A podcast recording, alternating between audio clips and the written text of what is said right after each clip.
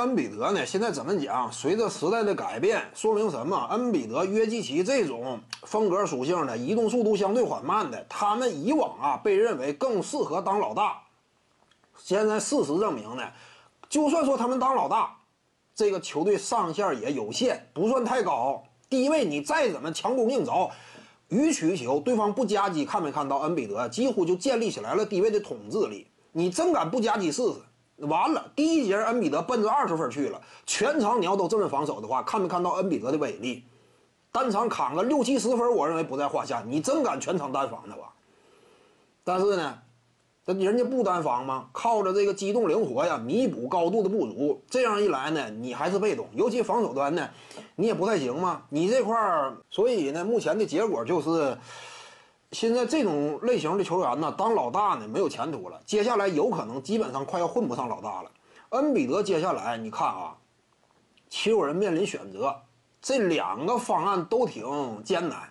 送走本西蒙斯，留着恩比德呢，但是今年已经失败了。送走恩比德，留着本西蒙斯呢，靠他这种没有投射，而且冲击力远不如字母哥那么强的这种核心呢，恐怕也很难拼出一个未来。所以现在留给球人非常棘手。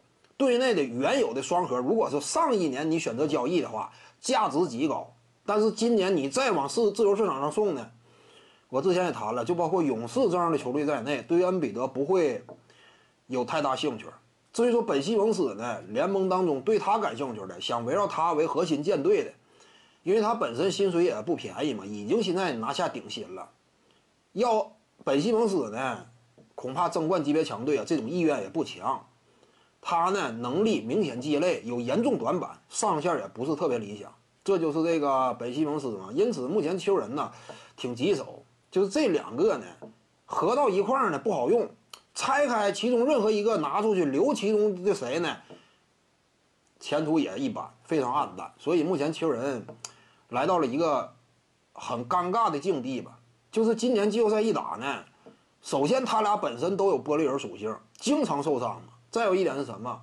就这两位现在行情都下跌，都开始缩水。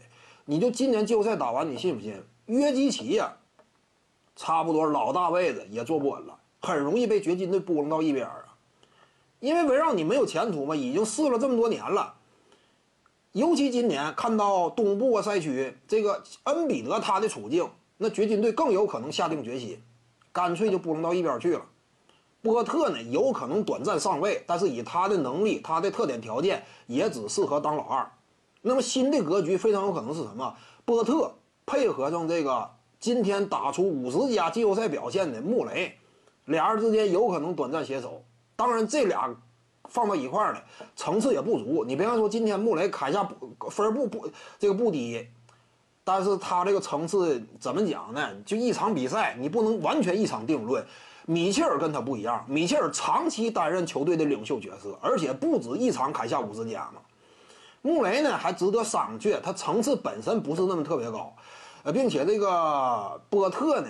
到底什么水准？那目前也尚有待检验。就他虽然说有一定的火力，是不是说够得上球星级别啊？你要说两个平民领袖的话，那就完了，基本上跟篮网差不多，那就完了。所以现在掘金队呢也处在一个变动期，之前看起来呀，呃，挺好的前途呢，差不多也没了。徐静宇的八堂表达课在喜马拉雅平台已经同步上线了，在专辑页面下您就可以找到它了。